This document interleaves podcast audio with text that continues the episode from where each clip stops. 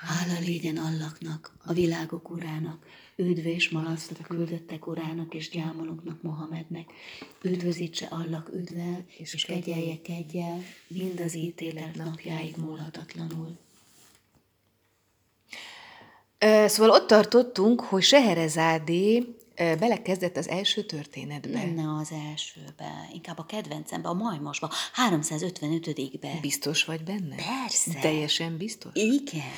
Tehát Hát az így kezdődik, hogy egy szultának volt egy lánya, kinek a szíve egy szerecsen szolga szerelmén függött, ki feltörte a szűzpecsétjét. A lány rabja lett a közösülésnek, s nem lehetett meg egyetlen egy órára sem ama szolga nélkül. Felpanaszolta hát állapotát egyik komornájának, és azt tudomására hozta, hogy nincs semmiféle lény a világon, mely többet közösülne, mint a majom. A majom? Mm-hmm. Micsoda? A majom? Történt egyszer, hogy egy állatidomár haladt el a lány ablaka előtt egy hatalmas majommal. A lány fölfette orcáját, nézte a majmot, és kihívóan kacsingatott rá. A majom ekkor eltépte kötelékeit, és felrohant hozzá. A lány elrejtette magánál, és attól fogva éjjel-nappal csak ettek, ittak és közösültek. Megneszelte ezt az apja, és meg akarta ölni őket. Amikor ezt a lány megtudta, beöltözök mamegluknak, ami egy testőrnek kiképzett rabszolga, vett egy összvért, megrakta annyi aranyjal, drágasággal és kelmével, hogy ezt le sem lehet írni, aztán lóra ült, maga mögé ültette a majmot, és meg sem álltak, amíg Damaszkuszba nem értek. Damaszkuszba? De Persze! dehogy is. Ott megszállt egy sivatagi házban, s minden áldott nap elment egy fiatal mészároshoz húst venni. De mindig csak délután ment, elsárgult arccal, elgyötört ábrázattal, úgyhogy az ifjú így szólt magában. Valami különös lappang e körül a mameluk körül. Amikor vevője legközelebb elment hozzá, és megvette a húst, a mészáros utána lopakodott. Ment a nyomába, míg végül a lány megérkezett a lakhelyére. A mészáros egy alkalmas helyről leselkedén látta, hogy tüzet gyújt, megfőzi ebédjét, bőségesen eszik, a maradékot pedig oda kínálja a majomnak. Aztán levetkőzik, magára ölti a legpompásabb női ruhákat, de a mészáros ekkor tudta meg, hogy a mameluk egy nő. Bortiszik, és itatja a majmot is. Sötét, sötét. Mi? Színházi sötét ja, villanyok igen, le. Igen, igen, igen. És a gyengébek, idegzetűek kedvéért lehet alkoholt is igen, inni, mert, most... mert nagyon Nagy, durva. Nagyon durva, nagyon lesz. durva. Jó, Ez következik, igen, igen, Jó, egészségükre. Arra segíts.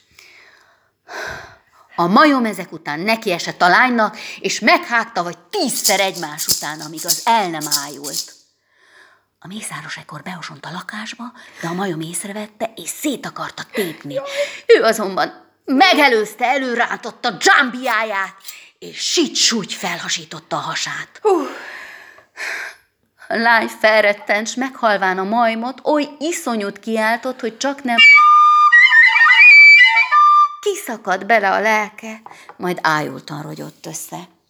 Majd magához térve, ájulásából így szólt a mészároshoz. Mi vetette erre a cselekedetre, allakra küldj utána engem is.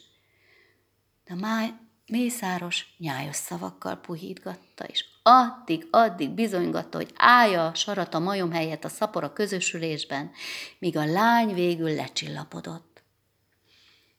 A mészáros végül feleségül vette a lányt, de kidőlt a sok közösülésben. Nem bírta szusszal a megerőltetést.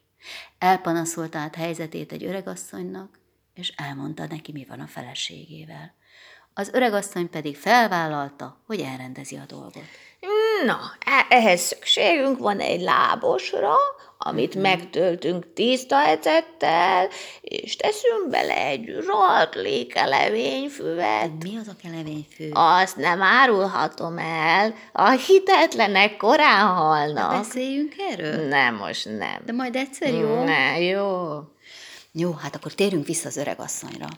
A mészáros elvitte neki, amit kért, az meg beletette a szereket a lábasba, feltette a tűzre, és főzte, míg a csodaszer heves, nagyon-nagyon heves rotyogásban nem jött. Aztán megparancsolta, hogy közösüljenek a lányas. az ifjú megtette oly derekosan, hogy a lány beleájult. Az öregasszony felemelte eszméletlen állapotában a lányt, szeméremtestét a lábas szájára nyomta úgy, hogy a gőz hatoljon bele az ölébe, és egyszer csak kipottyant belőle valami. Hálallaknak. Amint a mészáros szemügyre vette, mi az, látta, hogy két féreg. Az egyik fekete, a másik sárga. Az első a szerecsennel való közösüléstől nőtt benne, a másik a majomtól. Miután a lány magához tért, hosszú ideig az ifjúval maradt. De nem zaklatta többé a közösülésért. Allak elfordította róla a manyavaját. Én, én erősen csodálkoztam is eme dolgon. De felvíratta a hajnal Seherezádéra, és elhalt ajkán az engedelmes szó. Mikor is eljött a 357. éjszaka, az ifjú így folytatta. Allah elfordította róla a manyavaját. Én erősen csodálkoztam e dolgon, és tudomására hoztam a történteket. A lány a mészárossal maradt. Éltek egészségben és nyugalomban. Csak peregtek napjaik, mint napperzselte száraz homokszemek, míg el nem jött értük az örömök megakasztója, társak szétválasztója. Az öregasszony pedig na, őt azért hagyjuk. Na várjunk, csak várjunk. Nálunk Kairóban a következőképpen mesélik a történetet, mert ez az eset Kairóban történt. Kairó. Kairóban, nem Damaszkuszban. Szóval a mészáros, ja, a mészáros követte az asszonyt, míg eljut egy köves vidékre, nem pedig sivatagba, és egy barlangban eltűnt. A mészáros odament a barlanghoz, Aha. benézett, és meglátta az asszonyt, aki egy egész birkányi hússal bíbelődött. Aha. Kivágta a javát, és egy lábasba tette, a maradékot pedig odavetette egy hatalmas termetű medvének. Medvé. Persze, mert felénk Kajróban nem élnek majmok. Na és miután mindketten ettek, az asszony iszogatni kezdett, a medvét pedig egy aranycsészéből kínálta. Amint a mámor elragadta őket, a medve odament, és meghágta. Ő pedig minden jobban részeltette az állatot, ami csak hmm. ember fiát megilletheti. Hmm. Miután befejezte, az állat újra ráugrott a nőre, és újra meghágta. Aztán újra és újra, bevégezvén pedig leült pihenni, és újra, meg újra így cselekedett. Tízszer egymás után. Tízszer egymás után. Azután ájulásba estek, és mozdulatlanul feküdtek.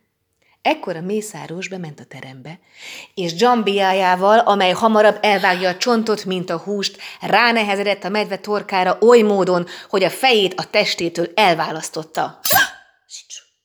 A medve szörnyű hörgést hallatott, mely a mennydörgéshez volt hasonlatos. Úgy, hogy az asszony megrettenve riadt fel, és oly iszonyút ordított, hogy a lelke majd kiszakadt belé.